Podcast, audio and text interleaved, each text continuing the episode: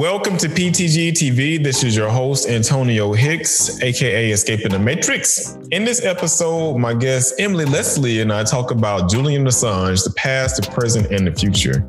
I mean, what does it mean to be a whistleblower, and should it come at the cost of being threatened by the government? and potentially facing jail time. So, welcome back, Emily. This is a little different in our on the couch sessions, but in a way, we're putting the story of Julian Assange and other whistleblowers on the couch right. and the government's monitoring service and what they do to their civilians.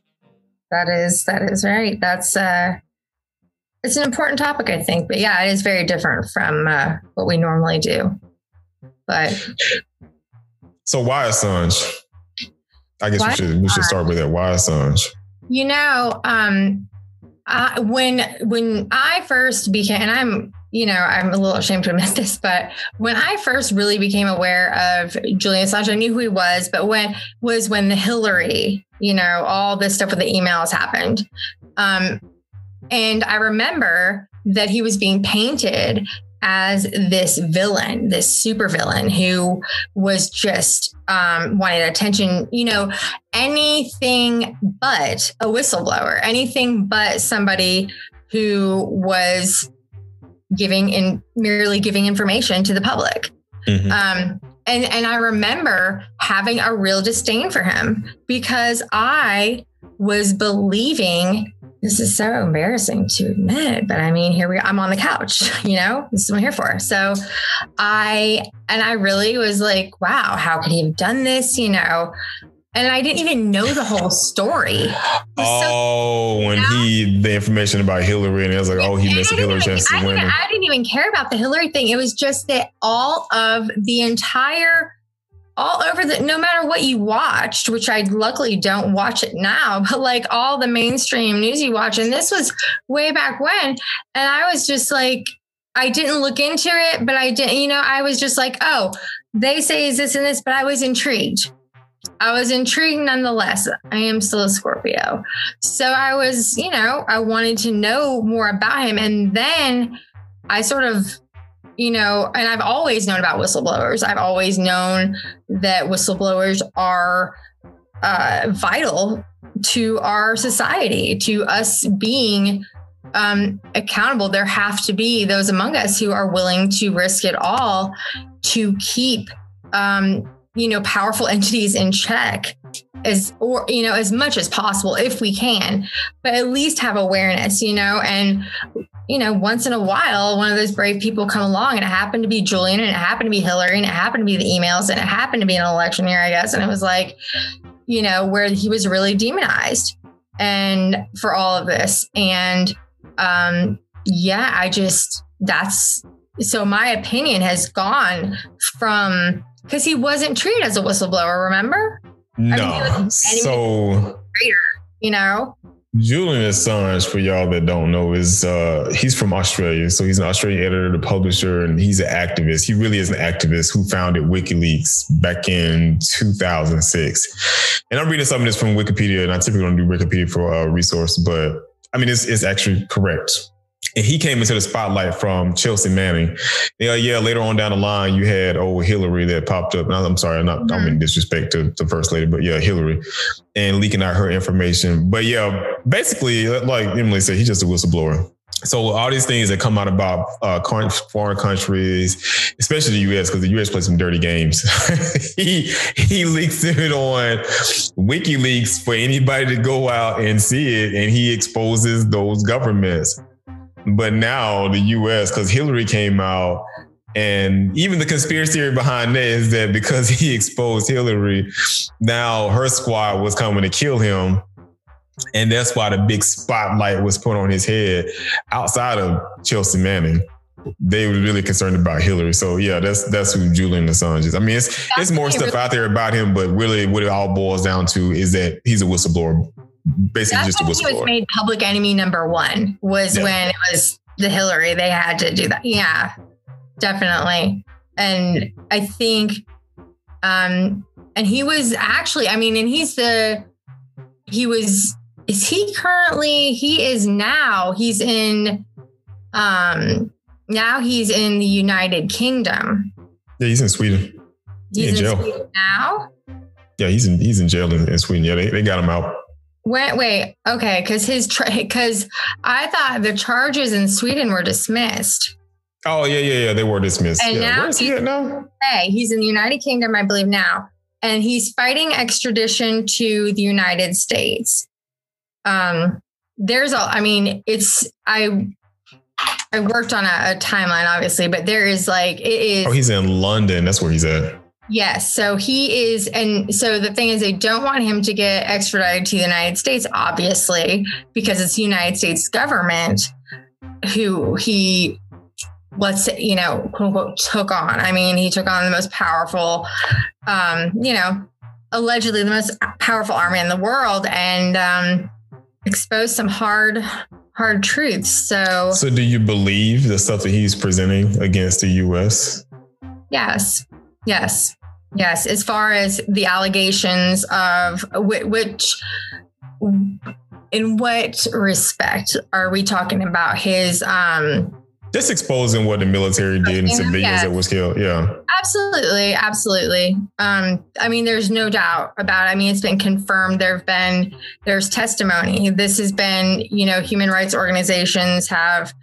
Um, I mean, it's been vetted. It's been made. You, there are the people who were present have come forward, you know, and like we were talking a little bit before, um, and I guess we should say what the scene that that is most most watched, I guess, that we had most famous for or infamous, however you want to put it. Um, the most graphic material I think that we saw that really painted the picture was in Iraq, and it was um, when there were helicopters, and I call them machine guns, but what are Antonio? What are they?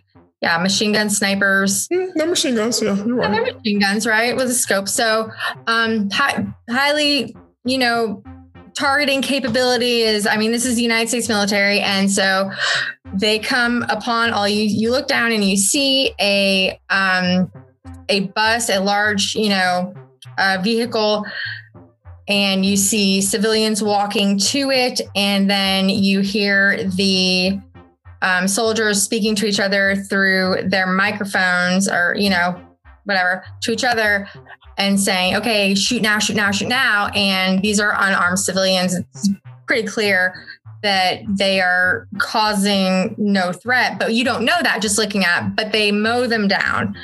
Um, and then a bus comes over, another bus comes over, and a few seconds later, it's actually on its way. It's uncovered later that this is actually civilians. It was a man who had picked his children up um, and was on. They were on their way home, and they stopped to help what they felt were wounded people. And then they, the um, helicopters, the soldiers, then opened fire on this bus or this large vehicle. Immediately after that, you see American soldiers rush to the scene in complete, you know, um, search and rescue mode. Basically, just what's happened here, and then carrying children away. And one of the, I think two of the children survived, I believe, but um, they, and then the soldier you see carrying the child away in, uh, and it's very clear. Um, he actually left the military after this. Um, and is now an anti-war activist. So what he described seeing was something he said he had never seen in his time um, as a soldier in Iraq or in his time serving. He had never seen anything like this, and so yeah, I I, I think the United States was. Um, I mean, I think that that was, you know, and that's just one example. And of course, we're going to be shown the most sensational piece Mm-hmm. you know, and the argument is that, you know, he endangered people by showing this because it endangers our operation, you know, whatever. But no one has been, there has been no proof that to substantiate the claim that he, Julian Assange himself or WikiLeaks has endangered people because of this particular leak.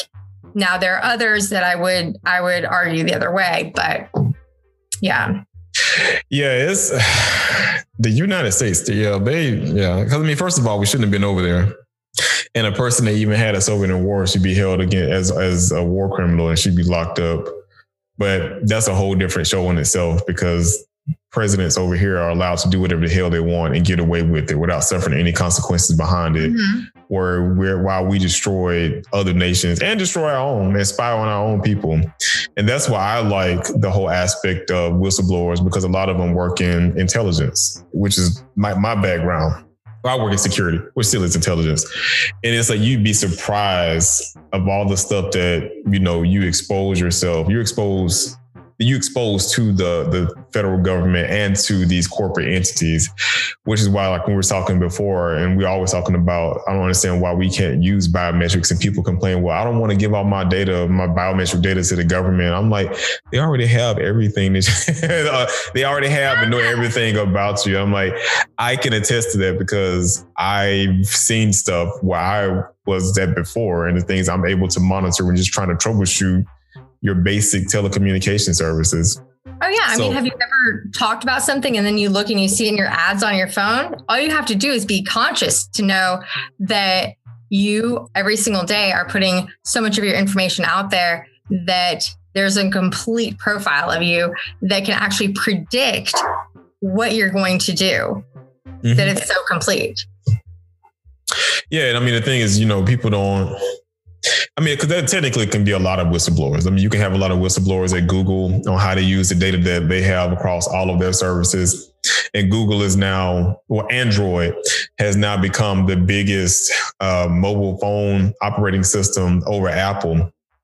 Apple's a little bit better on how they protect their data because they only house, I think it, well, it might have changed now, but it used to be only house the data for 48 hours. And that was just in the event that somebody had did something, people can, they can request a subpoena and they can provide, if they deem it valuable to the government or anything happened to somebody and they need the information, the Apple can present it to them. After the two days, that data is just, it's just gone. But Google, on the other hand, because Google built Android, they never get rid of data because they sell your information off. They always sell. That's how they make their money. They sell your data. So there's a lot of stuff that they have on there that they never get rid of. And the government has access to all this stuff. Just like, you know, in my field, every time you hit a cell tower, we can see your exact location. Yes, we can see your exact location of where you're at. We can see what device you're using. We know specifically what phone you're using uh, we know your your SIM chip is provided in the phone. We know. I mean, we just, we can pretty much build a whole profile on you. I mean, so, it really isn't simple. So the SIM SIM chip, right? So uh-huh. if we're talking about the um, was it MC MC right? MC the IMSI. Okay. So this is the um, device that mimics the cell phone tower. And no, no, no, no. So the M, the IMSI is actually it's like a MAC address that's on your your SIM chip. No, so, they call it the IMSI something. That's like the slang term for it was like the IMSI catcher. Yeah, yeah, no, it's it's the Stingray slash IMSI catcher, but it's yeah, catching so, the IMSI that's on your on the right. SIM chip that's on your device. That's why they call it that. So if they can only see, because earlier we were talking and you said, you know, well, it's really just, you know, your location. I don't believe that because what's on your SIM card. It's more than your location. Mm-mm. So what your SIM card does is it allows a so it's, it's provisioned, and when I say provision, it's set up to where it works with the carrier. So it works with your t- it's, it's set up to work for T-Mobile or Metro PCS or Sprint or AT and T or whoever. Those SIM chips are provisioned for that. So the only thing that's housed on your SIM chip is if you choose to house it on there is like your contacts and things of that nature. And yeah, and then yeah, and where the SIM chip was actually set up at. But now with that SIM chip, when it goes into your device, the SIM chip also pings the cell phone tower. That's what the provision of the SIM chip is for. So it pings the cell phone tower. Your device is always pinging the cell tower. If you didn't necessarily, if you don't know that it does, it's that's it's um, it's like almost like a keep alive. What we do call it in IT is keep alive signal. We're yeah, always so pinging the cell tower right? When police want to find a missing person, they'll look for where their cell phone is pinged or if they're looking for anybody, right? Yeah, so they they look for the closest tower, the last known location of where the the, the cell phone pinged the tower. Yes, mm-hmm. and they can narrow it narrow it down. That's what they want us to think. That's all they're doing, but yeah, now you can now what Emily and I was talking about before. So they can get your geo, they can get your geolocation they can get what device you're using. They can get, um, depending on what kind of device. Well, excuse me. So what they can now, if you do have an Android device, now this now this goes into a different discussion, and I'm just gonna, I'm gonna break this down real quick because this can get real broad. So depending on what device you use, depending on how hard you can get hacked. If they if they choose to go that route and want to hack your device. So if you have an Apple device, forget about it. It ain't gonna happen. Hang, hang it up, y'all. We're done. We're toast. So if you have an Android device, there's potential that your phone can get. If I can get your IMSI and, and I can get all of your information associated with that device, because with the IMSI, I can also get your phone number. So if I get your phone number, then I could this I could in a sense send you a text message to have you open up a link or whatever and potentially. Are we talking about Pegasus? Are we going to talk about Pegasus too? No, no, no. Uh-uh.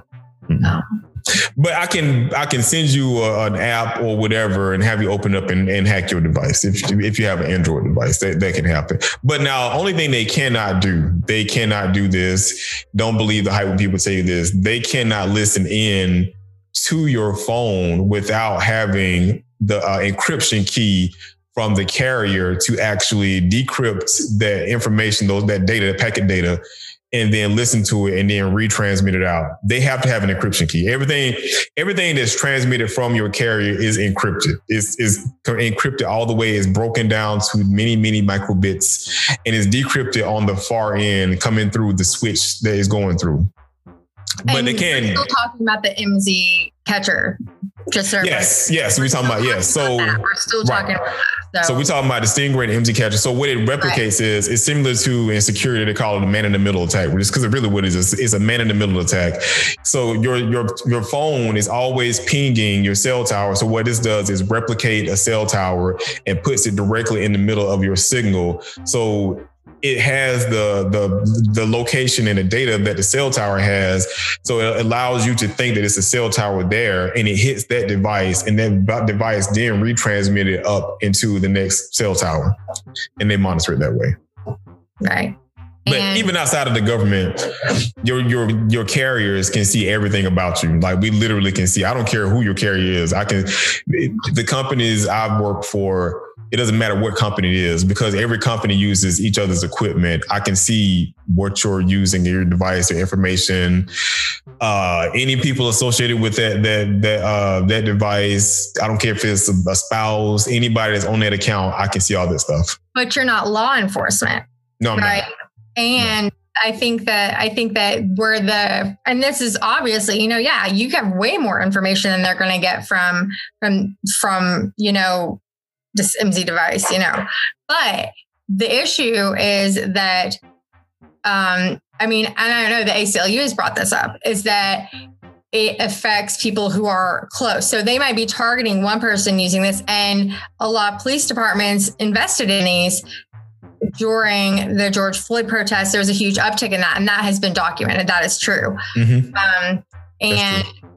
and so that that brings into question okay so why when it, when we have these types of tools and this technology mm-hmm. and we, yeah we're already being spied on. So this is like mm-hmm. manufacturer consent basically. Um google all this stuff because we give them our consent. When we say oh am i going to accept the cookies? I literally just did it. Manufacturer consent because what if we're not going to like use these devices we can't really participate in the world you know and, and, with our peers or in you know in a competitive way in the workforce without being a part of this digital world and being connected so mm-hmm. really through through necessity that's consent i mean that's kind of i mean noam chomsky talks about this a lot um, but it's you know manufactured consent basically but it crosses a line when it turns into i mean it crosses the line anyway for me but um i've but when it comes to being used for um law enforcement to stop pe- peaceful protest in other countries you know when it stops um and and this is something that happens and it is used for and that and people are targeted mm-hmm. and before we came on, I was, you know, telling Antonio, I've been under surveillance before and it was horrifying. Um, and I had bank accounts shut down. I had, and it was because of my travel patterns. What I did for a living, I got threatening letters, and literally, like they would be like so, so I can't even like say it with a straight face, but I was like, am I the only one who's getting these letters? And I remember I was working for Amnesty International at the time. I looked up this letter and it was from Donald Trump, right? I looked it up to see if it was a mass mailing. It wasn't.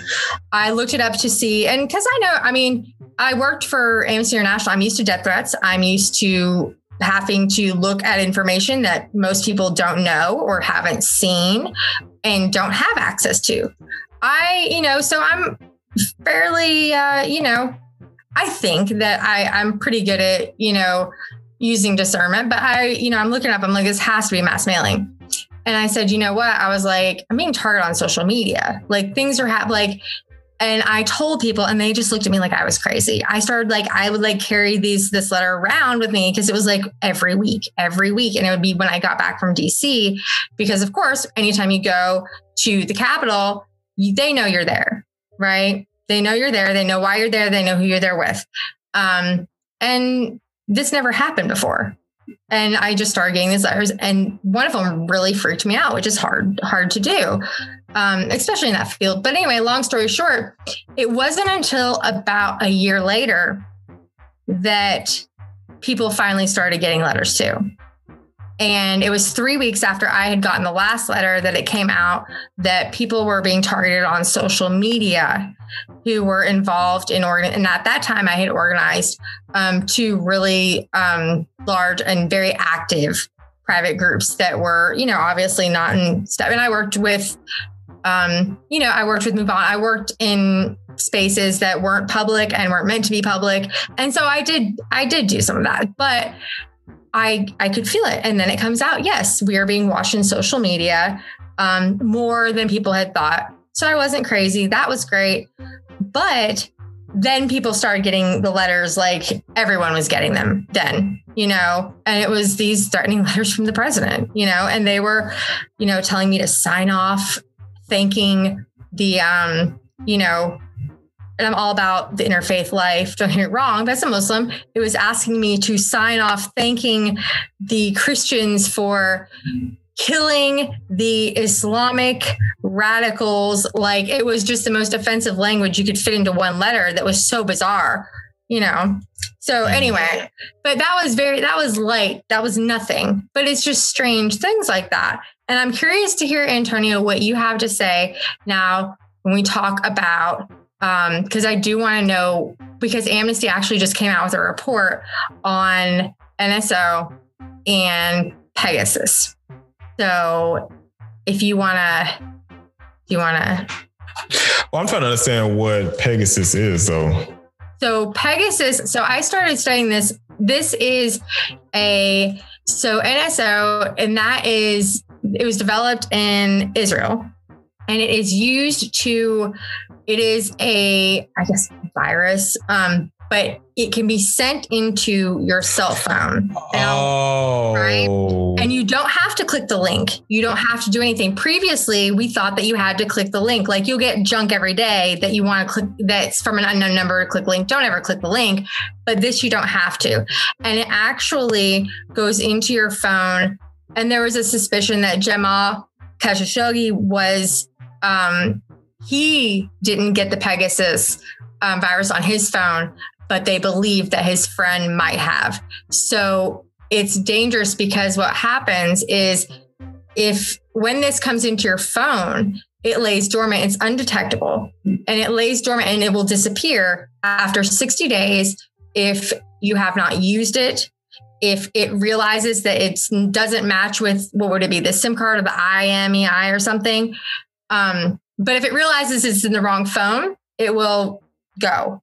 Or if you don't use the phone for 60 days. But until that day, it is mining information. It is looking at your pictures. It can turn on your microphone. It can turn off your camera. It can take pictures. And it was, um, and so Amnesty just came out with a report actually on the 18th of July this year and uh, it's called the Pegasus Project. But every, I mean, there's a great article about it that um, people should should definitely read if they're interested. But um, it's it's tar- used to target journalists, but Jamal Khashoggi, that was someone who they thought, because Saudi Arabia has used it, um, and a few other countries, but it's supposed to only be used to target specific people. And when they do sell this, um, you know, I don't know how would I put this. When they do sell this product to a government, it has to be sold to a government. Not everyone can get this. They're then NSO no longer can say, "Oh, you can't use it for this person or this person." It's the government or and the entity who who then has the product then will use their own discretion of who they need to keep tabs on. And so they believe that this might have been used with Jamal Khashoggi because they would target because you know the government can choose who they want and journalists have been and human rights defenders have been a huge huge target for malicious spyware. And um, unfortunately, in uh, uh, Mr. Khashoggi's case, they think that it probably went. They did find it on his fiance's phone, actually. Um, yeah, so I, I have heard this before. I just I couldn't remember because I hadn't seen it, but it's it's made. I see it's made the spotlight again. Wow, this god dang. Thing. Yeah, because this came out some years ago, but now right, it's, right. now it's back because some other they're using against other journalists. Journalists. Um, so how attacks work? Generally, how attacks work is like always, like I tell my kids, for every action there's a reaction. You have to do something to allow a, a app or to allow anything to happen to your computer or computers or any well everything is computer now. But the only way now Emily's saying this is zero click attack. Well, yes and no. So what it does is it it infects an app that you might have on your phone that has a zero day attack or zero where it has a vulnerability associated with it. Now, when it's a zero click or a zero day, meaning that it's a fault on the application that wasn't discovered by the developer when they, they finished developing it and pushed it out, or they made an update which opened up another backdoor or another vulnerability that they didn't think of when they did an update, an application update to the app itself. So it exploits that vulnerability, which allows it to then inject itself onto your device. Now, again, this goes back to what I was saying before.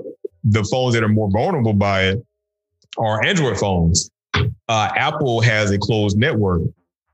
Apple actively, their software actively monitors things that should not, as long as your phone has not been rooted. And what I mean by rooted, you haven't gone through and completely uh, disable all the security features on it, allowing you to do things to your device that wasn't meant to do.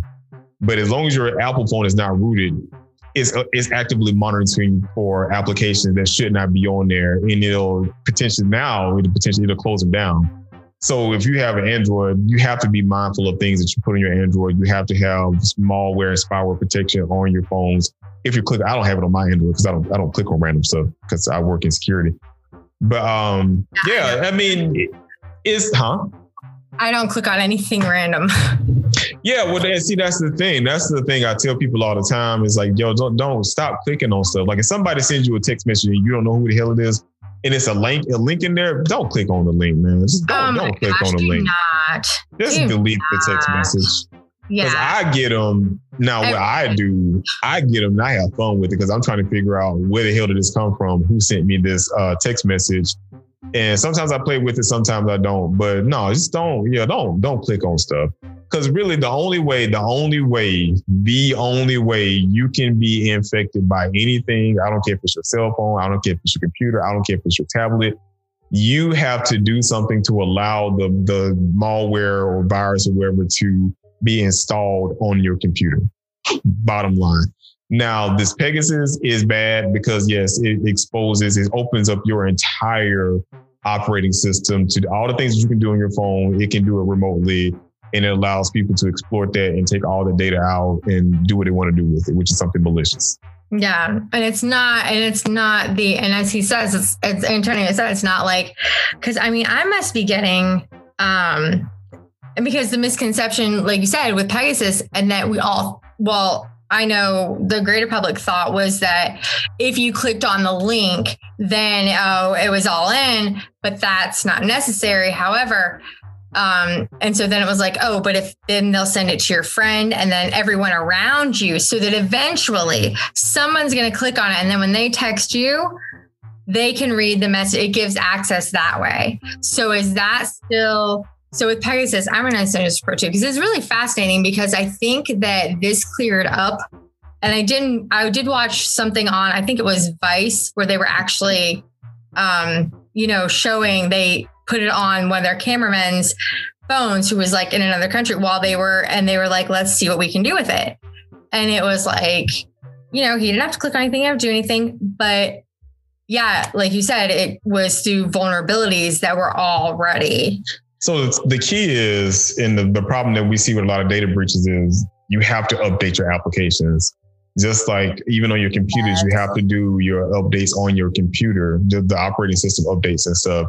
Your firm you have to do your firmware updates. Your firmware is associated with the actual physical components that's plugged into your devices. You have to update your stuff because it has security updates in those updates to make sure that you don't get attacked and again stop clicking on random stuff like even if it's a family member if a family member sends you a link say hey because my mom has done this so my mom i'm sure has been hacked and because she's old. Old people click on things that do yeah. stupid things. Yeah. So I've been getting myself and my kids have been getting a text message saying, uh, your mom is inviting y'all to join. What is it? A- Acorn or some other investment app. So my kids called me. I said, don't click on that. I said, I don't know what the hell it is. And I said, yeah, it sounds like it sounds legit. Don't click on that. I was like, yeah, it's coming from your grandmother. Don't click on that. don't if you don't know what it is and they didn't tell you why they sent it to you to click on, don't don't click on it. Don't do it. Again, now Apple would detect it. If you click on a, a bad link, Apple would detect that and say you clicked on a malicious link and it's going to stop you from doing so, from moving forward. Android might tell you it's there, but it's going to give you the option to proceed forward. And you might be like, ah, I trust it and you hit yes, and now you just exposed your phone. And it's the same thing with your computer. So, yeah, the thing is, this is a, a bad thing, but it, it, it, shouldn't have to be as bad because we, and, and then um, we're going to tie it back into the whistleblowers too. Um, you should be clicking on random things. Bottom line, nobody, I mean, we've been saying this for years now, over a decade when it comes to IT security and it comes to networks being hacked and somebody's been, even my kid's school just got hacked and all of my personal information got exposed and stuff. So it's, and it always comes down to one individual person. Now, when it comes back to whistleblowers, the whistleblowers are letting people know because they're the ones building these, they're the ones building these, uh, these, this software to stage these attacks. They're letting the, the, the people know, hey, um, such and such over here, in this case, the, the American government, well, this is built by this Pegasus was built by Israeli company, but um, yeah, they're building stuff on here to spy on individuals and to spy on individual com- countries, and that's why I think whistleblowers should be protected because I'm not snitching. I'll let people know in my close circle, but I mean, because I like working. You know, it's, it's hard for a brother out here to find a job, but uh, no, everybody should be told about what people have access to I said, I, I don't think it's snitching though, if it's you're snitching on the man, you know? Yeah, but see, if I lose my job, I don't have, it's harder for me to find work. Huh? You won't lose your job if unless you snitch. Like, yeah, that's what I'm saying. If I snitch, yeah. Yeah, if you snitch. I mean, and that's so so what would you do? Like since you're in that position, I mean, what would you do if you feel like, you know, and this is hypothetical, of course, um, I'm not asking him if he's going to do this, if he would do this, or if this has ever happened. Just a hypothetical, you know, I'm just throwing the you out there. So if if you're in a position where you come across something and you're like, whoa, this is a bridge too far. This is crossing a line for me. And I know, I know that this is not ethical and this is not what we signed up for because that happens oftentimes you know in the law. Mm-hmm. there's you know great people who don't read things before they get signed into bill. So it could be perfectly legal but and then sometimes it's not really. It's you know oh it's used to to to spy on terrorists. Well guess who gets to define a terrorist? You know so there's all gray area. But what do you do? Do you follow your your chain of command, report to your your boss, and then see what happens. Do you go to do you quit your job?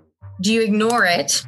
Or do you come forward as a whistleblower, risk retribution, and all the other um, just completely career destroying uh, and I think purposely that it's it's designed like this to discourage any whistleblowing, of course, or do you go to the press? Those are your four doors. Which one do you choose? Um, for me, it's hard because I mean, I have we have I have worked in a team where we worked with um the FBI before, and I don't. I mean, for uh, well, I will say for me, I personally can't do it because I, I'm a pull a race card on this one. As a black man, is once you get exposed to anything and they they blacklist you because they can't blacklist you in, in corporate uh-huh. companies, they blacklist you. Is it is hard to find work. It's like you you know look at look at Edward Snowden, look at Chelsea Manning. They, yeah, they've gone through a lot of hell, but they still have the support of the community behind them, and they still have income coming in. Man, I would be out of the street. I'll be homeless again. And so for me, because I like I said, I've seen the stuff that I've seen the stuff that these corporations have access to, and thus the government has access to, which is why I kind of like Apple, but I don't like Apple because Apple discourages. Well, they don't hire a lot of minorities, but um, they do protect. Man, they say they do, but they yeah, that's that's we that's a huge discussion. They always say we can't find white people, and there's a lot of black people with with computer science degrees and everything. But at least I will say Apple does protect your data and they will fight. If you haven't noticed, they've protected, they didn't protect, but they did protect the data of those terrorists that uh, blew up those people in, um, in California.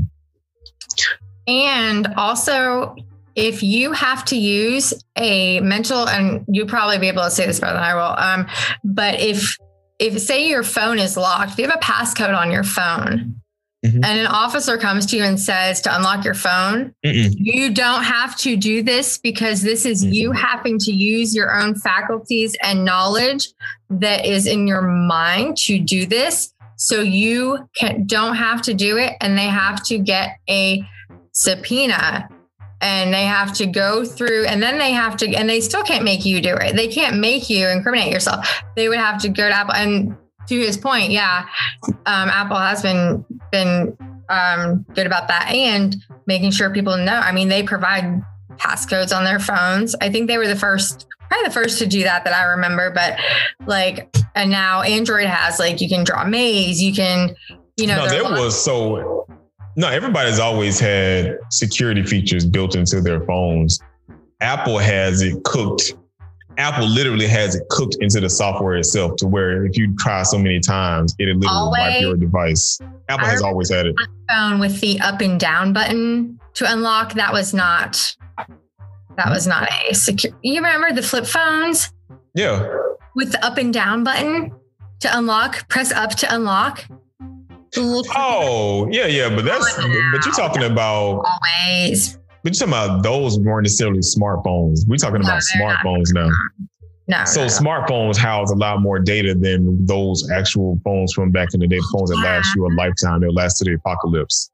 Yeah. So um, yeah, you like I said, you'd be surprised what these. Well, no, you you shouldn't be surprised what they have access to. Like literally, I'll give you an example.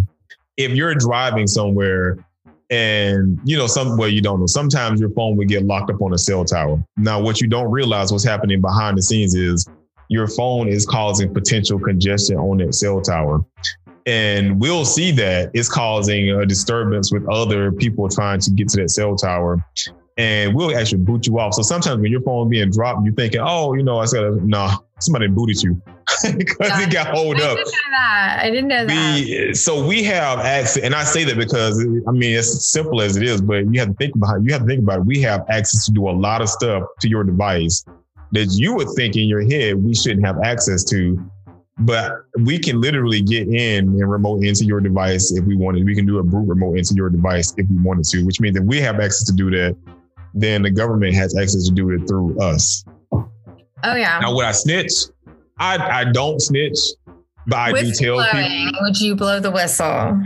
If it was something really bad, if I if I deemed it something really bad and it was costing people's lives, then yeah, I, I, probably would. But again, I'm not. You talking about somebody? I'm 43 now, so I've worked a lifetime to where I have a lot of experience behind me. Somebody new to the industry, they probably wouldn't do it because they're just getting started in their careers. So, like I said, I've seen and worked on a lot of stuff, but I don't know. My thing is, you know, once you once you get a cell phone, once you get a, not a cell phone, once you get a, a smartphone, you've opened yourself up to allow anybody to have access to it, no matter it being you purchasing it or not. Same as music. So I'm the prime example. So this is I know we've we've ventured all the way from Julian Assange, but we're talking about whistleblowers and then the aspect of whistleblowing and the purpose behind it. But like digital rights, you don't have the right to own the music that you're paying for on your phone. Even though you pay for it, you don't really have access to it. So things are different than how it used to be where you physically bought a CD. But even when you have physically bought that CD, you can't turn around and resell that CD without being charged. If they found that you were selling it, you would get fined for it. Same oh, thing yeah. with the music. You don't own the rights to that music that you pay for every month if you have a subscription service, even though it's on, your device. So you don't technically, I said it to say, you don't have any rights anymore. You sacrifice all those rights when you bought a smartphone. Once you became into the digital age, you sacrifice a lot of those rights and you make a ton of compromises for those comfortabilities. And so I just, I accept things for what they are. Consent, you know, huh? our dependency is our manufactured consent. Yeah. I mean, that's what it is. It's our own dependency that has given them consent. And anyone who thinks, honestly, anyone who thinks that they're not anything and everything that you're doing get out of here. I've had pictures that I know. I've had my email hacked. I've had so many things like just and it have and it's terrifying and it's not fun. It's it's it's horrible. It's no way for you to, to you have to accept that that's you know you've opened yourself up to it but i think where we've gotten away from is so whistleblowers we have whistleblowers who are like okay well this is too much private you know privacy is being you know and then we have war crimes. Then we have crimes against humanity. We have real injustices happening yeah. that that I think there's a difference and I think that that is I think that that is why Julian Assange I think that is to me when we when I heard about him um through the you know whatever Hillary thing, yeah. or whatever. Um, you didn't hear about um, and I was anti-war, but we didn't hear about that. All we heard was emails, risk lives. He gave out a list of women's names, uh, Turkish women's name. Of course, anything that endangers vulnerable people. That's not, you know, of course, I'm not. And, and, you know, I've been the victim of that as well when I worked for an organization and we used closed, what is it? We used um, closed phone lines. We didn't use cell phones or anything. We used a closed cell phone line or not cell phone line, phone line. And um, like we I I didn't operate it at all. So I don't know. But it was very old fashioned. It wasn't like it was like um very off the grid ish, but it was like we did that just to make us one step removed. And we also had someone work with us who worked for the phone company. Mm-hmm. So we had to have somebody from the inside you know what I'm saying? To be able to like have some layer of security, but even then you weren't. All of our names, addresses, and phone numbers were leaked. Mm-hmm. And this was after Charlottesville. And that was horrifying. So, really, no matter how safe you think you're being, there's always, in my mind, just assume that you're being being watched. But I think that whistleblower goes from we all have to take that responsibility ourselves, knowing that we're vulnerable the second we pick one of these up or take a picture that's that but when it comes to things we would never see had somebody not shown us and that we're better for because we saw it and we're better advocates and we understand and we have accountability and it it helps us make informed decisions about the people we put in power the the things we support the actions we support overseas i think that I think that when human life comes into play, an injustice, I think then, um, you know, to me, that's that's what matters, and that's the tragedy of his uh, of of his case. I think is that his human rights are being violated constantly because he exposed war crimes and that's why. It's not because of all the other stuff. Um, you know, it's because of it made the United States, you know, I don't even, I doubt they ever answered for those questions, but it, it made the United States sit there and have the entire world look at them and say, yeah, see, now you all get to see what we know. Yeah, I mean, the and the whole purpose of WikiLeaks is just what it is. It's just to leak data on what countries are doing because the U.S. is one of the biggest spies, spyers. They spy on every country and they use it for the sake of. They say it's for intelligence, no. and it's and it's. I can't get mad at them because, it, like I said, every country does it. Every country literally does it, which is why I was laughing at 45 when 45 was getting pissed off at China talking about what was it? Not WhatsApp. What was the name of that app that was uh, Snapchat? So they was trying to get rid of. Oh, it was a TikTok. TikTok. TikTok. So he's trying to get rid of TikTok, saying that what China has a backdoor. So I was like, bro, bro, bro. You know, y'all, you're not exempt from nothing. America, America has hacked all these networks. I was like, you literally have the whole pipeline coming through the US. So I was like, your networks aren't that closed. It's like you hack all these countries just as much as everybody else. So don't be trying to sit here and say, oh, well, China's hacking in here to do what? I'm like, to see people do dance moves or whatever. I was like, come on, bro. And I was like, you know, and it depends on the device that you connect to. And, and then the other thing too is, uh, there is no way for you to get off the grid. This is why I kind of just kind of accepted things for what they are. Because I was one of those conspiracy theory guys. I was putting the tape across my cameras and stuff. I was trying to tape up my microphone because I was worried about my microphone being active, activated remotely and without me knowing. And it's always on listen and state. Hence your um, Alexas and the Google uh, mini boxes that they have at your houses now, or now the um, the the Apple things that you the speakers you have at your house. Uh, there's no way for you to get off the grid. There's really no way for you if you if you exist in this world today. There is no way for you to get off the grid. You would literally have to go to a commune somewhere. You you got to have a doctor that physically comes out to see you to where you're not you're not writing anything down. You're not doing any transmission of any data. You can't be on any data network whatsoever. No. And once I came to that realization, then I gave my consent away.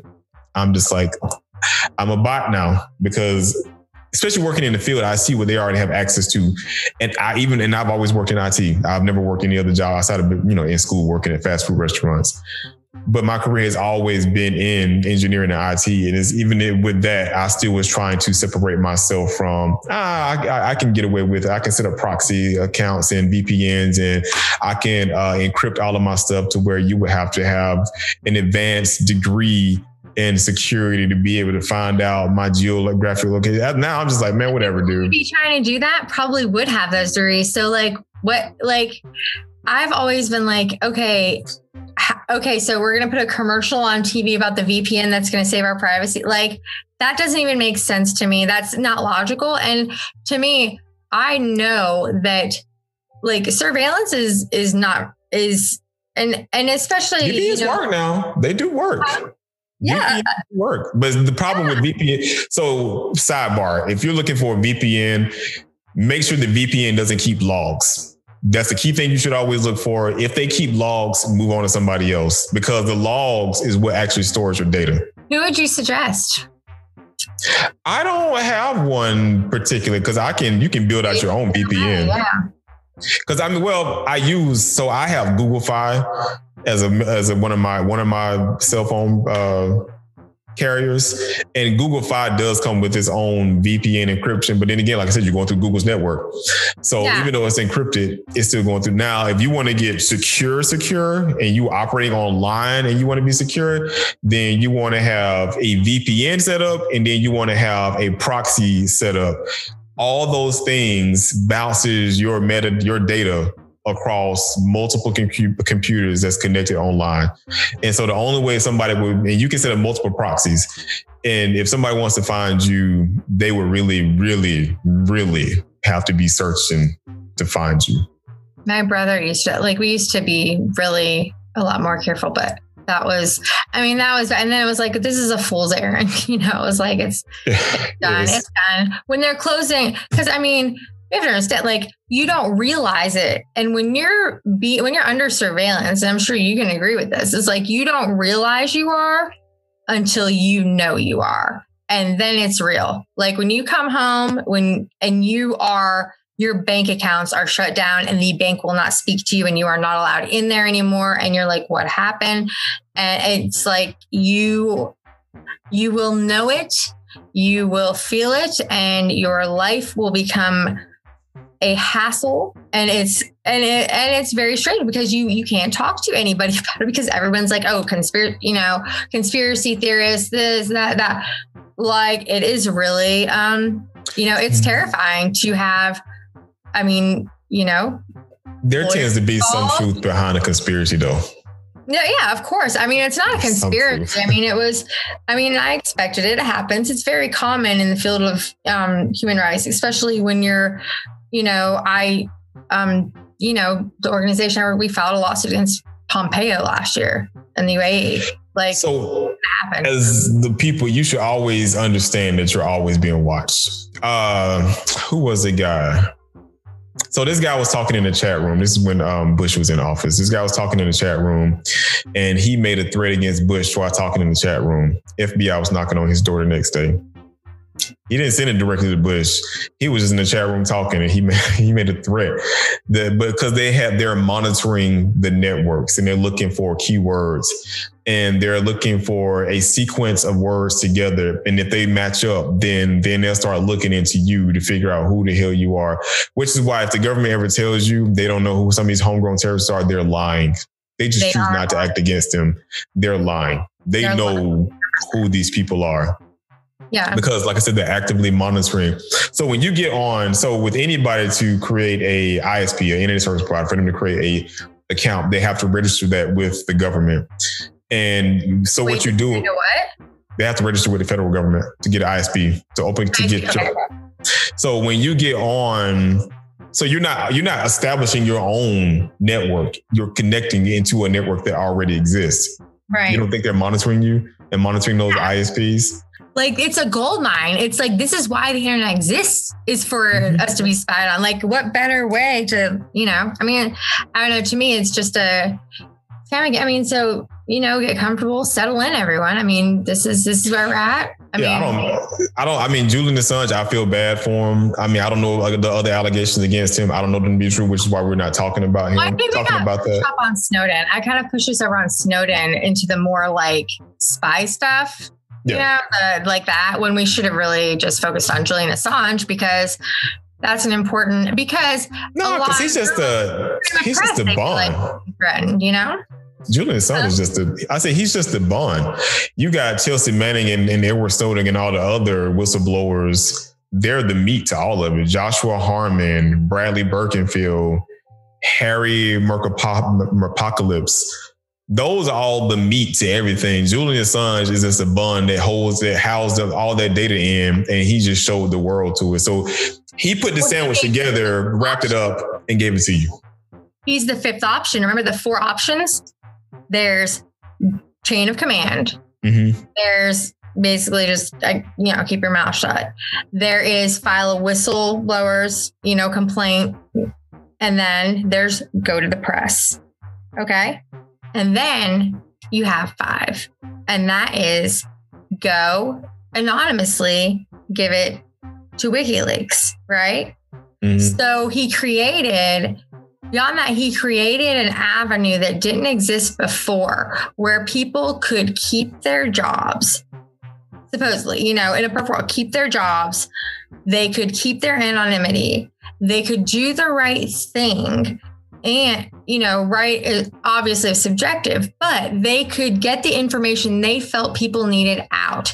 And then it was the rest of our responsibility to go find it. Now, of course, we've seen where, you know, Julian has been, and, you know, he likes the limelight. Obviously, you can tell that he did not hate any bit of this.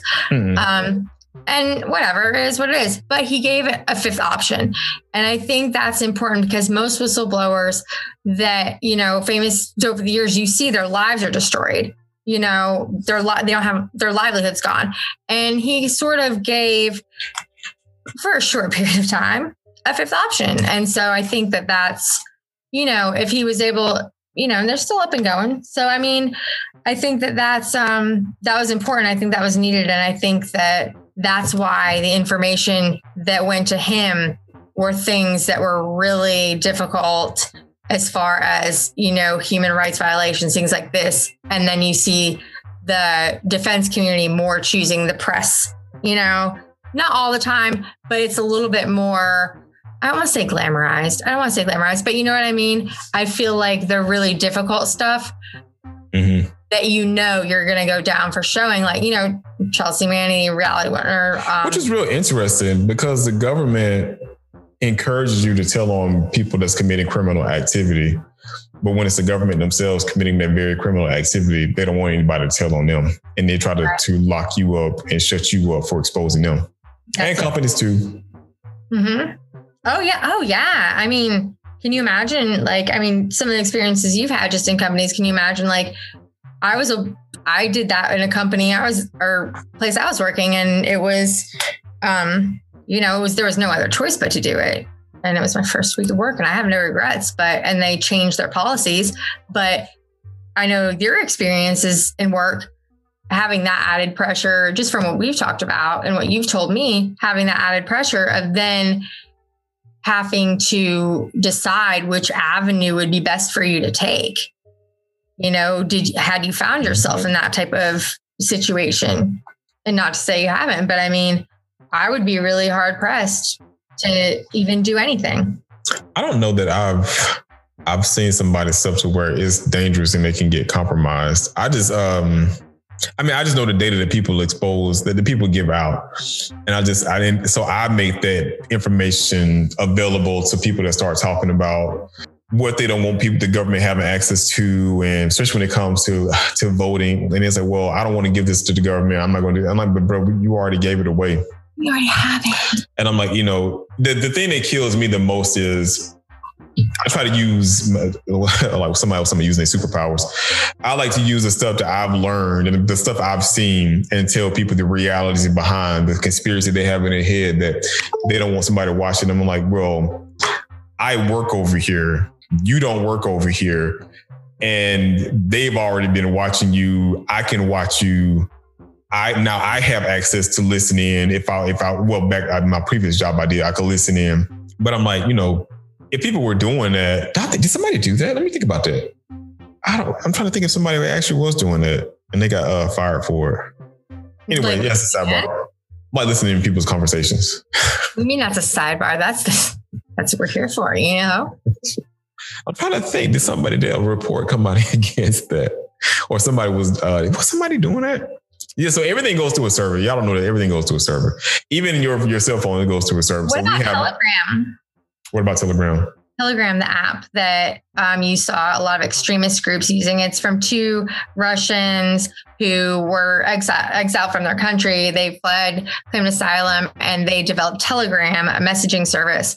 A lot of people use Signal that's made by what Facebook, thinking that's yeah. safe, which is ridiculous. But Telegram since you're like sort of touching on like that and secure, like I know that Telegram used to be the safest because actually um, Daesh and a lot of terror organizations, and I only know this because this is the field I worked in, um, would use it to organize. And that's what a lot of, you know, protests in other countries where they have really, um, you know, even in Algeria, if you post something on Facebook, you get three years in prison, you know, so really um, oppressive regimes, you know, and um, will force people into. And Telegram has been one that's been pretty safe. So, what they're trying to do was they replicate what we call the um, what is it, the Onion Network, or what y'all call it? I all I know is that the, they claim not the, to keep things on servers.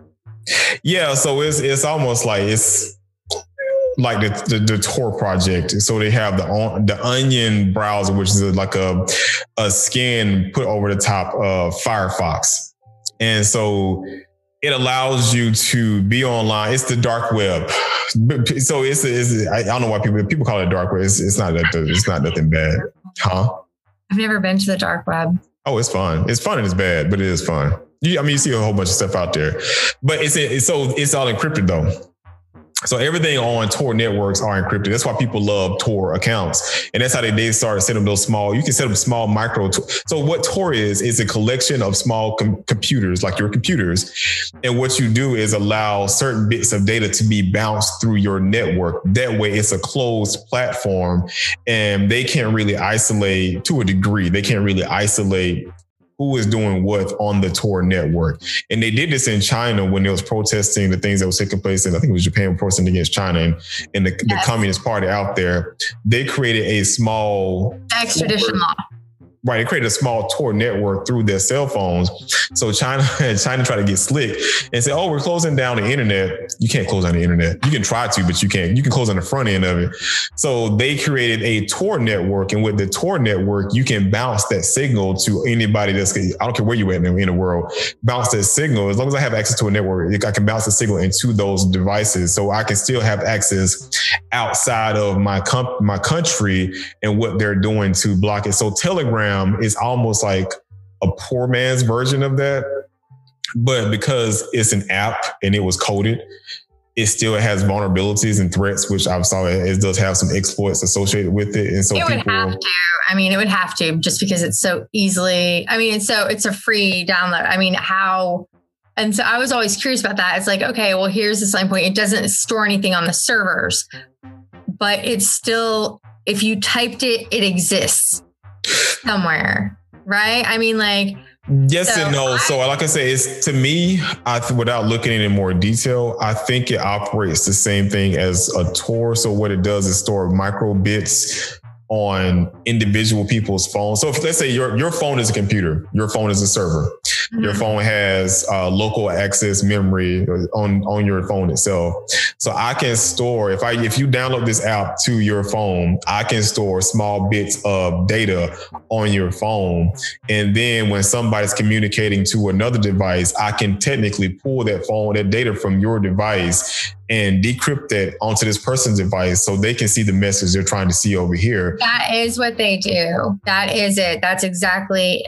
Thank you for breaking that down because. Right. So the problem with that too is though, if I send you a malicious attack, you're storing it to your local device and you allow a a backdoor, you you allow a vulnerable application onto your device, which can now infect your device, and you can get bad entities that want to use that to their advantage and take control of your and HUD, and thus get Pegasus on your computer on your computer or on your your smartphone.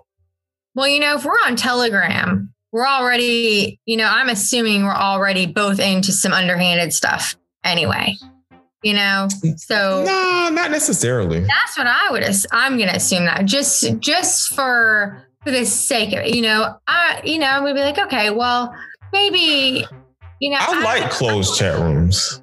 Go ahead. Uh, i don't i do too. I use telegram. I told everyone I'm like don't use all this other stuff. Use telegram because it's the safest that we have here you know? I mean i don't um and there were like all kinds of challenging on stuff but i didn't get but that's but i know that it was pretty effective for quite a while because again um you know when i when i was so involved in um involved in when i was um doing a lot of my um, research and just taking testimony and hearing stories and um, verifying them oftentimes it was I mean, for a long time, it was Telegram because it just wasn't well known. It wasn't, um, you know, it, it takes it takes time for people to catch on to stuff, I guess. And it was a little bit more secure, and people, um, you know, not everybody knew about it. It just wasn't well known, and so it was great for, um, and even the Russians who invented it, who are I think in the United States now, I'm not sure, somewhere in Europe actually, I think they're in Germany, maybe. Um, the government actually tried to get them to um, change it or hand it over, whatever, and they refused because they had been, you know, victims of oppression and in in Russia, and so they were like, no, you know, we're not gonna we're not gonna do this because we invented this and made this specifically so people could have the freedom of expression and be able to protest and assemble and do it in a way without being targeted. So we wanted to make it a little bit easier. And Telegram's pretty old now, though, but I think in its day, it was, you know, it wasn't secure at all. People just thought it was secure. More secure than well, I mean, you can't. I mean, obviously, if if why were then how come it, it was so why, why were weren't wasn't the FBI all over it like stopping the organization of terror cells why weren't they doing this why weren't they why were all these governments that were so hungry to get these folks off of who are using telegram why why didn't they you know I mean, I mean it's the same way they don't stop homegrown terrorists here now. They know what's I going on. They choose not to. They they let up because it's funny now because now you couldn't find them anywhere on Telegram, you know, or and they use Tumblr too. Like, what kind of FBI doesn't know to like, hey, use they might be on Tumblr, guys? Seems a little. Who's I think you're the conspiracy theorist here. I like it. I mean, I've always said I love a good conspiracy as long as it makes sense. If it makes sense, yeah. I love it. I think it makes complete sense. I mean, because it doesn't make sense like, oh, they're going to organize on these apps that people have that you could easily find. And then, because I was like, why is it being on this server so secure? And I don't know enough about this. This isn't my field. I so, if like, you, even to me, it make, didn't make sense.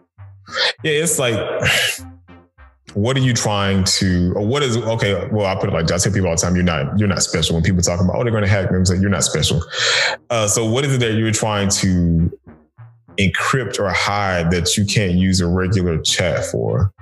Who, now, myself? no, not you. I'm just saying, just, oh. just in general, when it comes to people, like a lot of people, a lot of people like stuff that sounds cool, especially if it comes like, oh, my stuff is encrypted and you will never see my messages. And I can, I'm like, well, what are you talking about? This has to be encrypted. Like, what do you, what field do you work in to where you can't expose certain data or you don't want? So, because in my field and the stuff I used to do, you had every reason to talk about stuff to where you don't want it on the main sites because your data is being logged.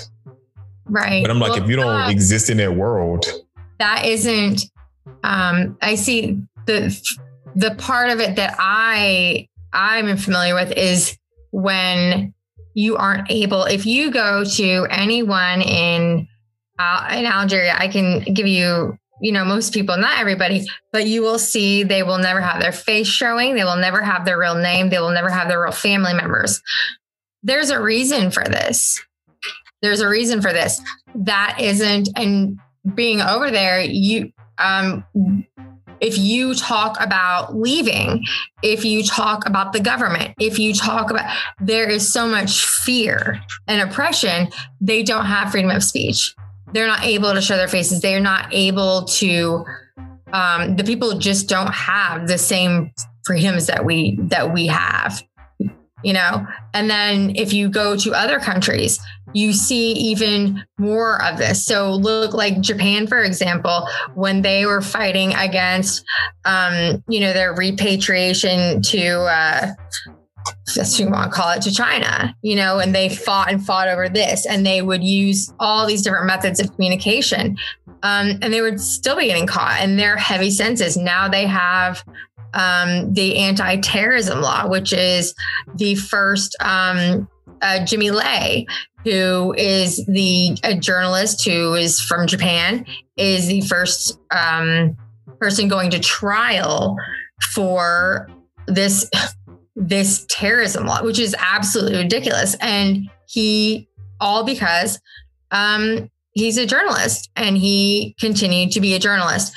And so when you're talking like Jamal Khashoggi goes to all these things, people do need a way to communicate in certain countries in certain certain spaces where they're not spied on because they are. And so they're always looking for something that's just a little bit safer. Like but nothing is completely safe. But those are the reasons and it's governments. I don't think actually people's jaw. Like in my line of work, it's always the government, you know, or because it's just not legal, you know, right? To voice so, yourself. I mean, why? Because we got to wrap it up, but um.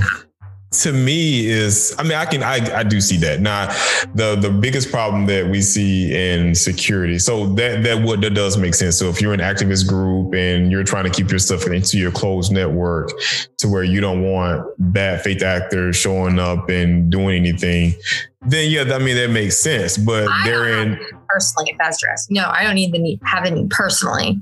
No, I'm just saying in general but, though. So I can I can understand the need behind it. But the problem that we've always faced insecurity is the people problem.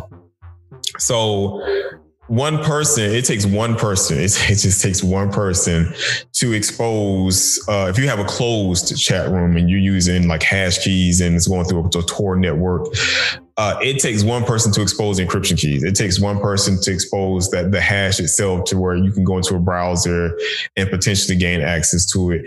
it but it it always falls down to an individual which is why I say those the people that operate in certain parts of these closed networks, they understand how important it is to how important secrecy and privacy is. The regular individual, the regular humans, the regular civilians don't understand the importance of privacy. So it's like to me, why even look for a telegram or anything like that? Because you don't really care about privacy anyway, because you got you don't need you got a, a, dummy password or you don't even have a password on your your network at home. You right. don't you don't have two factor authentication. Yeah, so it's I mean, you know, I know we ventured away from the main topic, but it still kind of falls in line with the purpose behind Assange and what he was in exposing the people to what governments was doing and how it was killing individuals. And then even with the, what Emily's talking about with the closed private chat rooms, is I still would think I think I still think we need snitches with that too. But it's you can let people know that there's these chat rooms exist on these servers if they exist on the server. Typically, it's their peer to peer, which is from device to device. But um, yeah, I mean, you know, good conversation about Assange, and I, I think, think I think whistleblowers are are a nece- the necessity. We have to have them.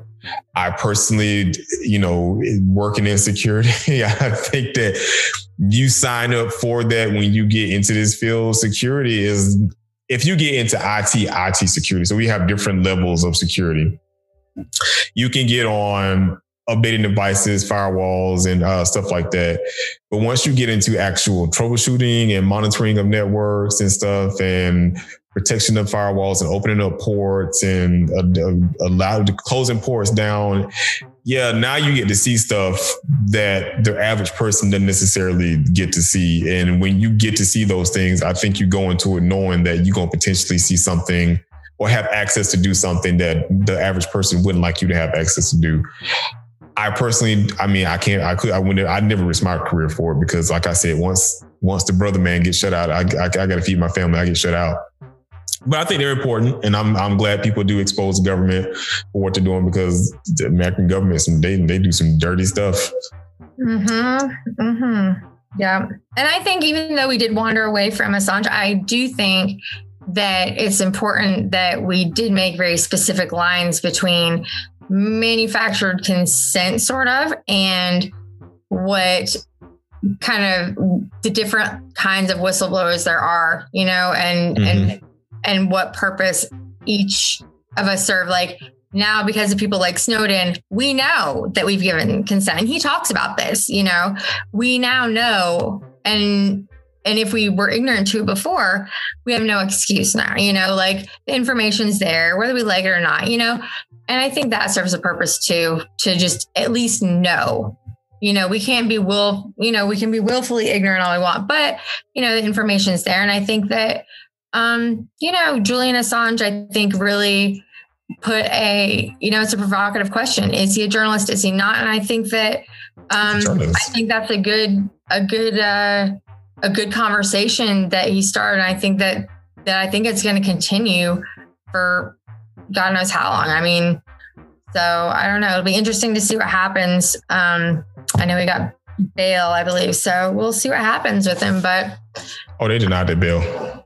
Hmm. They denied his bail. I just read they set bail. No. Mm-hmm. Like, like literally, like, um, just within the last couple weeks or week. Maybe I could be wrong. There's so much. He There's a refused the lot- bail. They No, refuse. no, no, no, no, no, no, no. This is nothing new. This is old. Uh, but yeah. So, but yeah. So as we um, yeah, we wind down the conversation. Want to leave some closing thoughts, Emily? Yeah, I think I learned a lot. Um, and Oh, did you?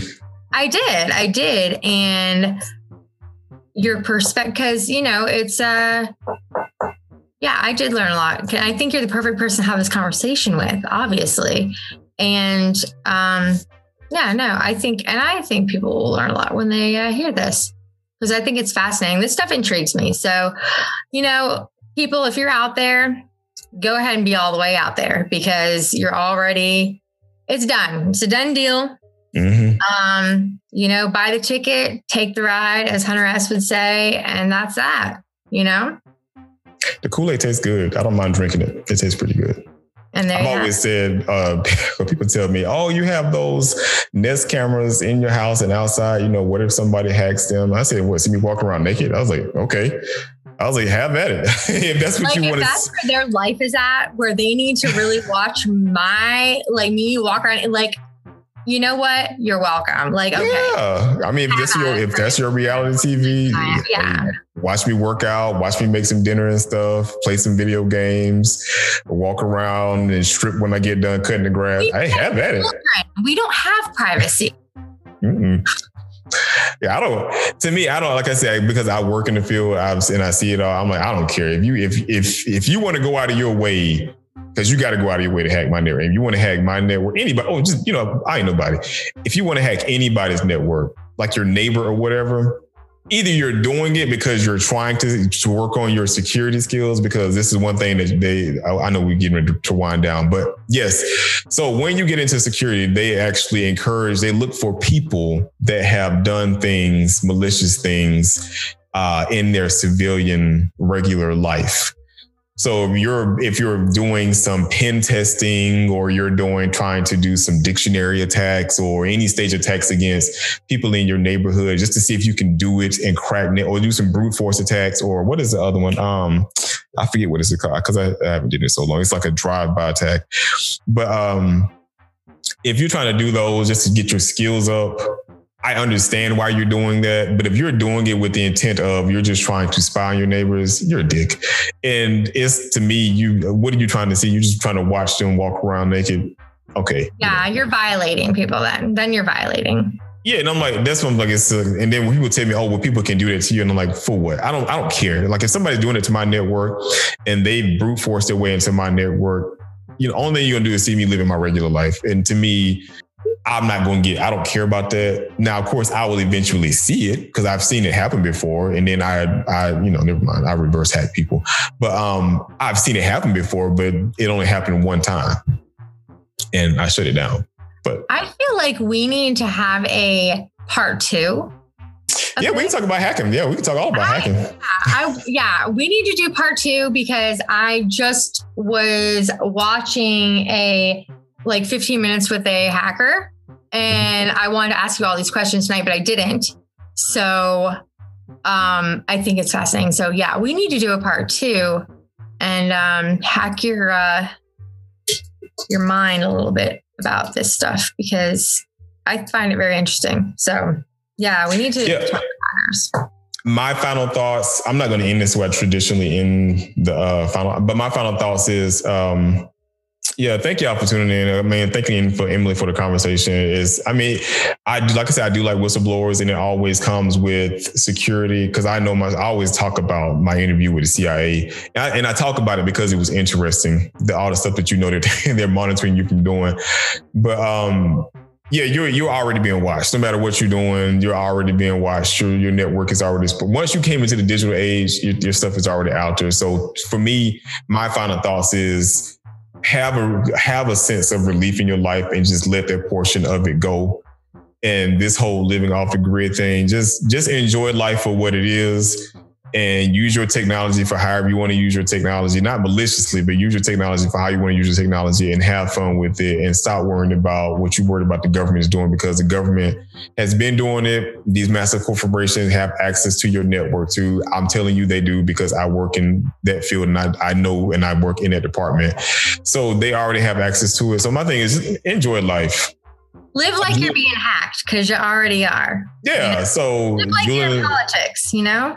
Julian Assange, I feel bad for him because he got a short end of the stick because he was trying to let you know the truth. I feel bad for Edward Snowden, um, uh, Chelsea Manning. I feel bad for all of them because they wanted to let you know exactly to a T what the government was doing to other countries and foreign nations. And again, what they were doing to their very own people here in the country with the Patriot Act and other, like you said, the Patriot Act and other things that was going on. So yeah, like I said, I'm gonna end it as enjoy your life. Don't worry about what the government has access to. Don't worry about your biometric data and you potentially giving it away. It's already been given away. They already have it just live life to your best. So thank y'all for tuning in. And yeah, we can't have a part two specifically about hacking because I do love I do love to talk about hacking. I mean, I got a whole Discord, and one of my my uh, good friends, I'm gonna call him my best friend. He's in Australia. He's going to school for security engineering, and we always talk about new vulnerabilities and air hacks. Yes, there is a such thing as air hack, and there's sound hacks to hack into your devices and stuff. So yeah, tune in for part two. I don't I don't know when we'll have. Well, I, I guess we can talk about it next week. We'll talk about the time I installed spyware on someone's phone too. Just kidding. I never would do that. Never. Unless it was one of your kids and you was really worried about them. So thank y'all for tuning in. Love everybody. Yeah, thank y'all for having a podcast. I can't even end it right.